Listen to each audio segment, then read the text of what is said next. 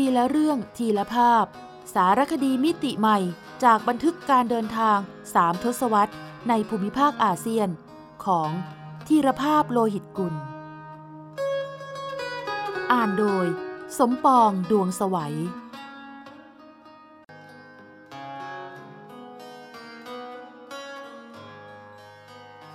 เรียนรู้อดีตเพื่อมีความหวังกับอนาคต ในสารคดีชุด ความยอกย้อนของการเวลา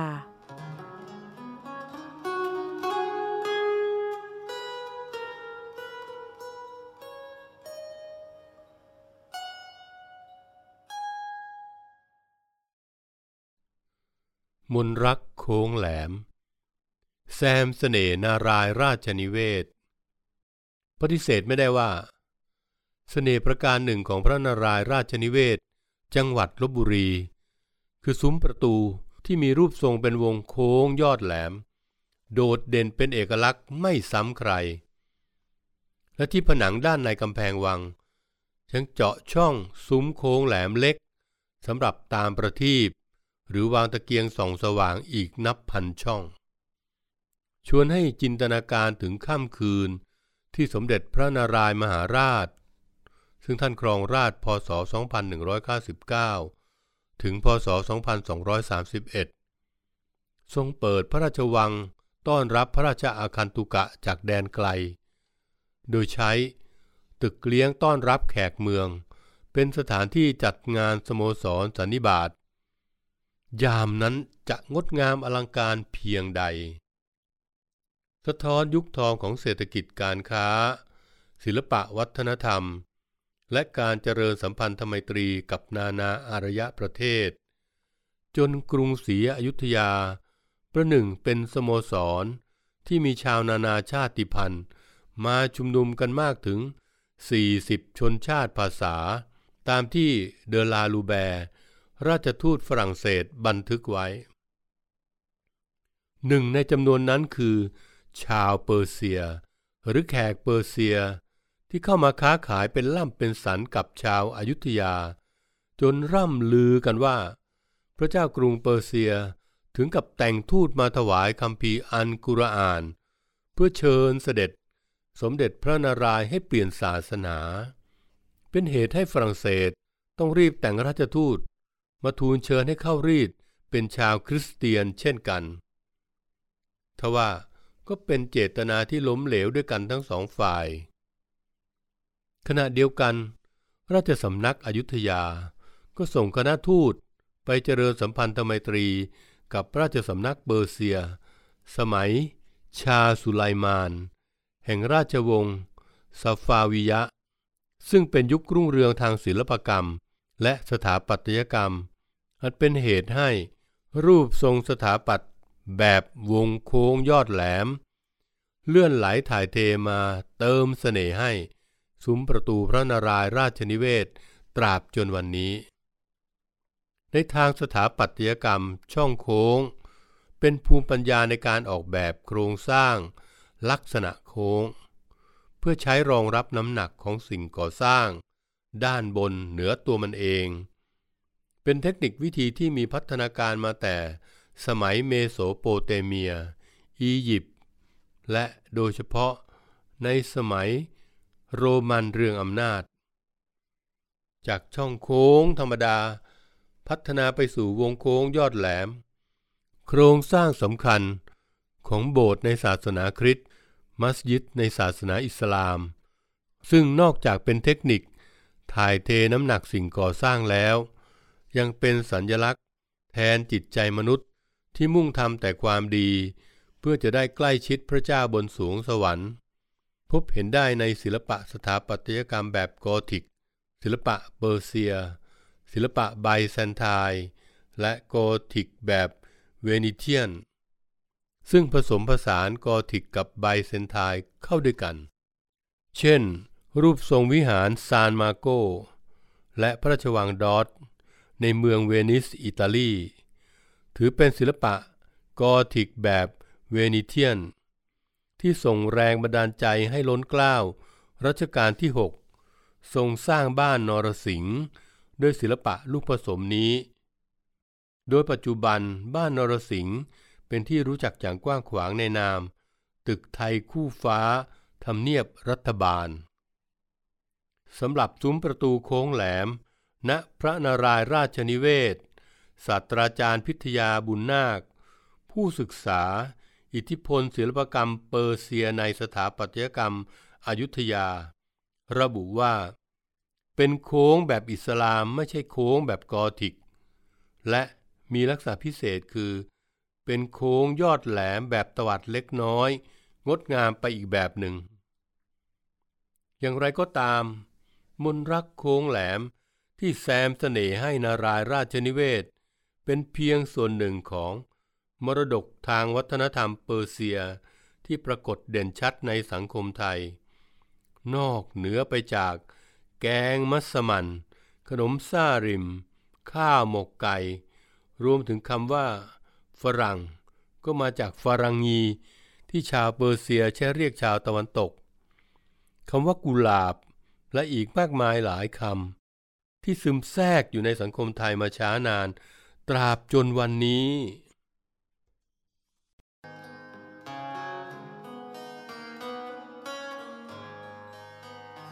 เรียนรู้อดีตเพื่อมีความหวังกับอนาคต ในสารคดีชุด ความยอกย้อนของการเวลา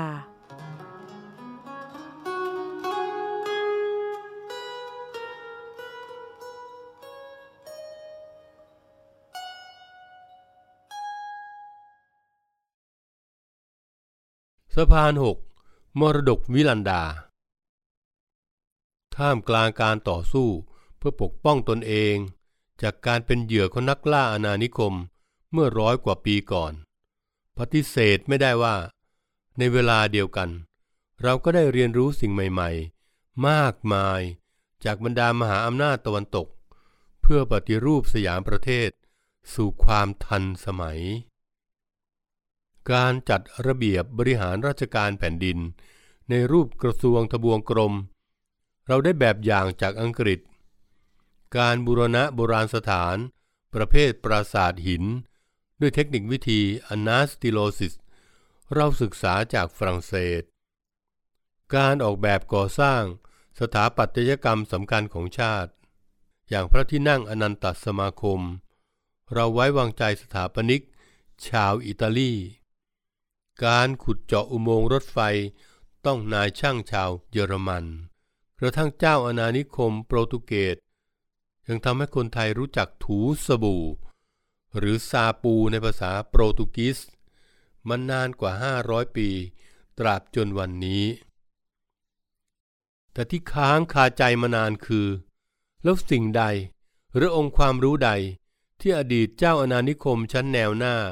อย่างฮอลันดาหรือวิลันดา ทิ้งไว้เป็นมรดกตกทอดทางวัฒนธรรมในสังคมไทย ทั้งๆทที่ เป็นชาติมหาอำนาจทางทะเล ที่เข้ามาค้าขายกับชาวสยาม ตั้งแต่พศ 2147 โดยเข้ามาถวายปืนใหญ่ แด่สมเด็จพระนเรศวร ก่อนที่บริษัทอินเดียตะวันออกของฮอลันดา จะเข้ามาตั้งสถานีการค้า ในรัชสมัยพระเอกาทศรส เมื่อกว่า 400 ปีมาแล้ว ไล่เลี่ยกับมหาอำนาจยุคแรกอย่างโปรตุเกส แต่กลับมีเพียงบันทึกสั้นๆ ในประวัติศาสตร์ความสัมพันธ์สยามกับฮอลันดาว่า ฝรั่งฮอลันดานำอาวุธปืนมาขาย รวมทั้งเครื่องแก้ว กล้องยาสูบ อัญมณี โดยเฉพาะแว่นตาและกล้องส่องทางไกล ที่สมเด็จพระนารายณ์ทรงโปรดปรานเป็นพิเศษ ส่วนชาวฮอลันดาที่เข้ามามีบทบาทในราชสำนักกรุงศรีอยุธยา ก็เห็นจะมีเพียง ดาเนียนบรูคบาว สัญญาแพทย์และหัวหน้าสถานีการค้าของฮอลันดา ที่สมเด็จพระเพทราชา พระราชทานราชทินานามเป็น ออกพระแพทย์โอสถ จากความดีความชอบที่ถวายข้อมูลเชิงลึกเกี่ยวกับฝรั่งเศส ที่ทรงไม่คบหาสมาคมด้วย และต่อมาก็ได้รับการแต่งตั้งเป็นสัญญาแพทย์หลวง ในสมัยสมเด็จพระเจ้าบรมโกศที่เป็นชิ้นเป็นอันหน่อย เห็นจะเป็นศิลปะสถาปัตยกรรมแบบที่เรียกว่า โบสถ์วิลันดา หมายถึงอุโบสถที่สร้างโดยวิธีก่ออิฐเป็นตึกขนาดย่อมๆ โดยได้รับอิทธิพลมาจากอาคารร้านค้าของฝรั่งวิลันดา ที่เข้ามาค้าขายในสมัยกรุงศรีอยุธยา จุดเด่นคือมีหน้าบานเป็นอิฐ แทนที่จะเป็นจั่วไม้แกะสลักแบบไทยๆ แล้วประดับลายปูนปั้น เล่าพุทธประวัติ หรือนิทานชาดก บางแห่งเป็นลายพันพฤกษา ประดับประดาให้สวยด้วยเครื่องถ้วย เคลือบลายอย่างวิลิสมาลา กับจุดเด่นอีกอย่างคือ เป็นอุโบสถที่มีจันหับ คือมีเฉลียงที่ทำหลังคา เป็นเพิงกันแดดกันฝน คลุมไว้ที่ด้านหน้า แปลกตาไปอีกแบบ ตัวอย่างที่เด่นชัด คือพระอุโบสถหลังเก่าของวัดชมพูเวก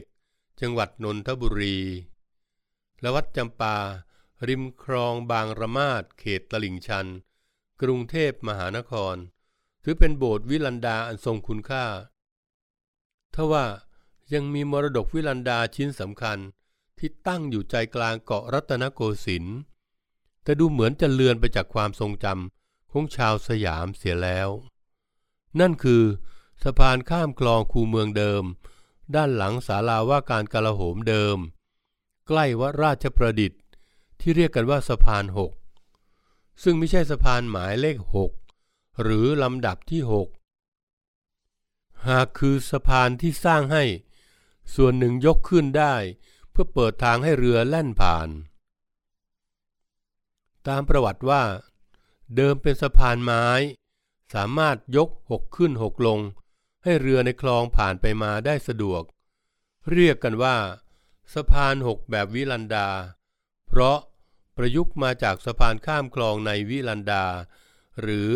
เนเธอร์แลนด์ ประเทศที่เชี่ยวชาญชำนาญน้ำจึงเก่งด้านการสร้างสะพานด้วย สะพานนี้สร้างในช่วงปลายรัชกาลที่ 4 ต่อรัชกาลที่ 5 รวมทั้งสิ้นหกสะพาน กระจายอยู่ในฝั่งพระนครและธนบุรี แต่สะพานหกเดิมนั้นผุพังไปหมด เหลือเพียงสะพานหกจำลอง ที่ใช้ข้ามคลองคูเมืองเดิมแห่งนี้ ซึ่งหรือฟื้นหรือจำลองขึ้นใหม่ โดยอาศัยหลักฐานภาพถ่ายเก่า ไม่ไกลกัน คือตึกเก่าที่งามสง่าด้วย สถาปัตยกรรม ยุโรป บริเวณปากซอยพระยาศรีเข้ากันได้ดีกับสะพานหกแบบวิลันดา ไปเดินทอดน่องท่องอดีตแล้ว ได้บรรยากาศเหมือนเดินเล่นอยู่ริมคลองในอัมสเตอร์ดัม เมืองหลวงของฮอลันดา หรือเนเธอร์แลนด์ทีเดียวเชียวคุณ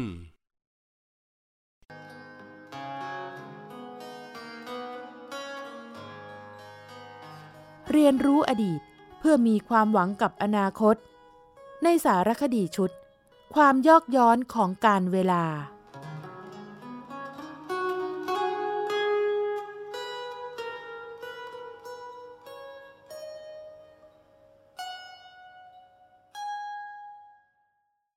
alien species สุดที่รัก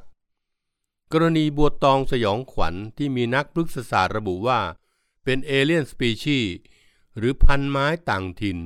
ที่เข้ามาทำลายระบบนิเวศดั้งเดิม ด้วยการสร้างสารที่เป็นพิษทำลายพืชอื่นๆ แม้ยังเป็นประเด็นถกเถียงกันไม่จบในเวลานี้ว่า ดอกบัวตองนั้น อันตรายจนเอาไว้ไม่ได้จริงหรือไม่ แต่อย่างน้อยก็ทำให้คนไทยได้เรียนรู้ว่า ยังมีชนิดพันธุ์ต่างถิ่นอีกหลายชนิด ที่ส่งผลกระทบต่อระบบนิเวศ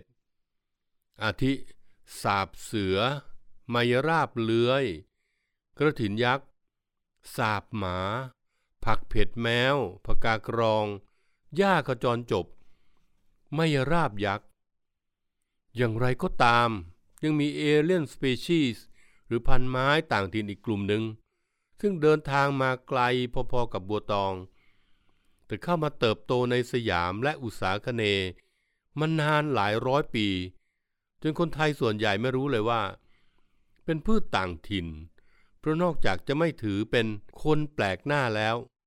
มิหนำซ้ำยังต้องจัดเป็นalien species ที่รัก ของคนไทยชนิด ขาดเธอเหมือนขาดใจทีเดียวเชียว เรื่องนี้ดร.สุรีย์ ภูมิภมร แห่งคณะวรรณศาสตร์ มหาวิทยาลัยเกษตรศาสตร์ เล่าไว้ในหนังสือพันธุ์พืชในประวัติศาสตร์ไทยอย่างน่าสนใจว่า alien species สุดที่รัก หมายเลขหนึ่งของคนไทย เห็นทีต้องยกให้พริก หรือหมากเผ็ดในภาษาอีสาน หรือดีปรีในภาษาถิ่นใต้ แต่ดั้งเดิมไม่ใช่พืชพื้นถิ่นของชาวอาเซียนเลย เพราะมีหลักฐานที่น่าเชื่อถือได้ว่า ผู้คนแถบทวีปอเมริกากลาง อย่างชาวอาสเท็กในเม็กซิโก กินพริกกันมานานกว่า 7,000 ปี ตั้งแต่ครั้งยังเป็นมนุษย์ถ้ำกันอยู่เลย กระทั่งคำว่าชิลีในภาษาอังกฤษ ที่แปลว่าพริก ก็มาจากภาษาอาสเท็กจวบจนกระทั่งคริสโตเฟอร์โคลัมบัส นักเดินเรือชาวอิตาเลียน ผู้ได้รับการอุปถัมภ์คำจุนจากราชสำนักสเปน ออกเดินเรือจนค้นพบทวีปอเมริกา และมีลูกเรือของเขาคนหนึ่ง นามว่าปีเตอร์มาทิวเก็บพริกจากอเมริกากลาง มาทดลองปลูกในสเปน แล้วได้ผลดีจนแพร่หลายไปทั่วยุโรปและอาหรับ จนในที่สุด วัฒนธรรมการกินพริกก็แพร่มาถึงอุตสาคเนถึงอาเซียน ซึ่งหากยึดถือว่าโปรตุเกสเป็นมหาอำนาจทางทะเล ชาติแรก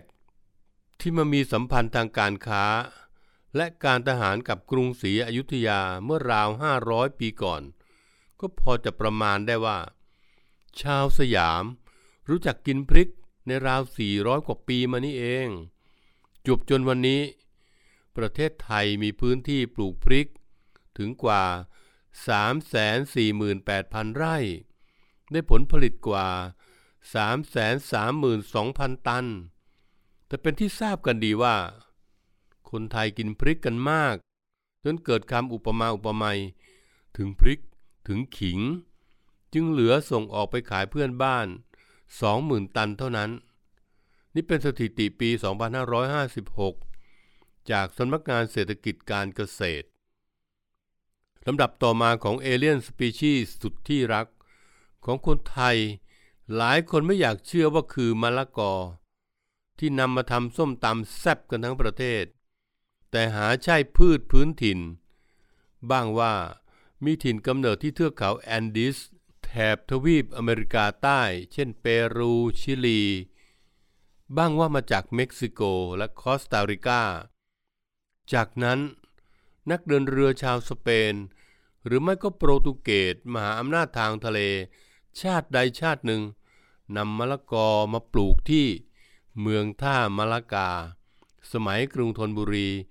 ก่อนจะแพร่หลายไปทั่วทุกภาคทำให้เกิดชื่อเรียกแตกต่างกันไปมากมาย คนอีสานเรียกหมากหุง คนเหนือเรียกบักกล้วยเทศ คนใต้บอกลอกอ ส่วนมะละกอ คนภาคกลางเรียก สันนิษฐานว่ามาจากชื่อมะละกา เมืองท่าแห่งแรกของอาเซียน ที่มะละกอ สัญจรรอนแรมมาลงหลักปักฐาน เป็นที่โปรดปรานของชาวอาเซียน โดยเฉพาะสาวไทย กล่าวได้ว่า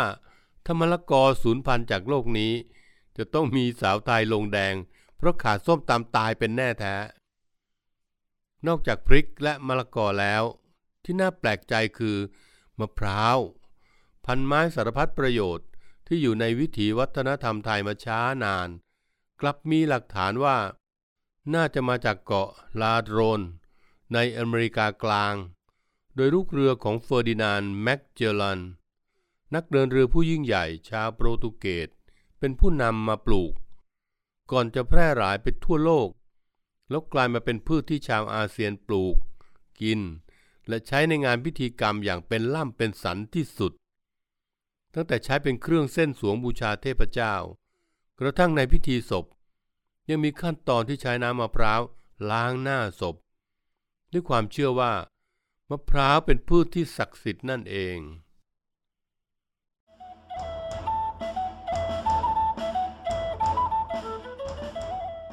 ซอกแซกอาเซียน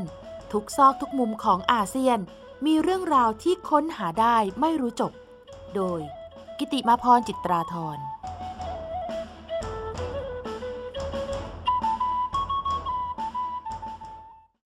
เรื่องเล่าชาวบางกอก สวนในบางกอก สวนนอกบางช้าง คลองลัด หรือแม่น้ำเจ้าพยาสายใหม่ ช่วงที่ไหลผ่านมหาวิทยาลัยธรรมศาสตร์ โรงพยาบาลสิริราช ช่วยย่นระยะทาง ให้ตากับยายไม่ต้องทะเลาะกันแล้ว ยังอำนวยความสะดวกให้บรรดาพ่อค้า และทูตานุทูตชาวตะวันตก ที่เข้ามาติดต่อค้าขาย และเจริญสัมพันธไมตรีกับกรุงศรีอยุธยา ครั้นถึงสมัยกรุงธนบุรี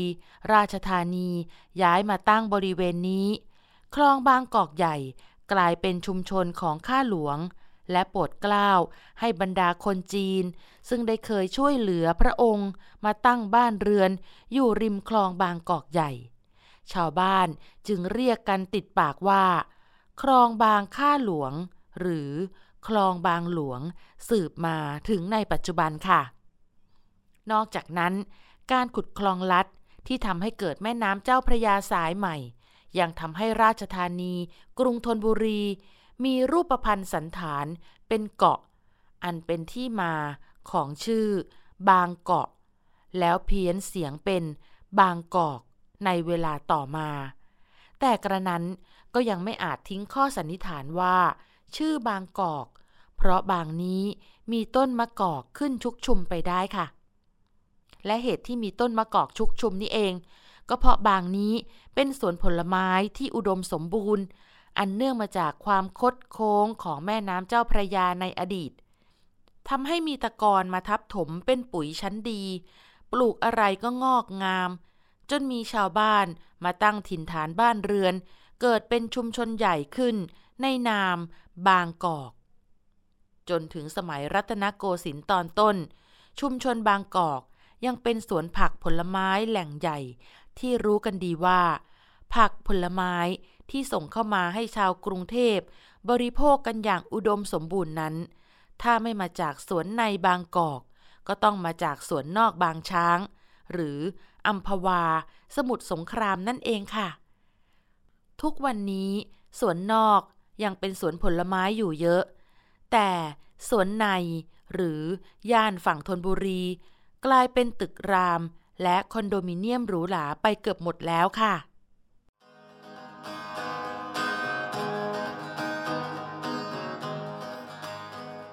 ทีละเรื่องทีละภาพ สารคดีมิติใหม่ จากบันทึกการเดินทางสามทศวรรษ ในภูมิภาคอาเซียน ของทีรภาพโลหิตกุล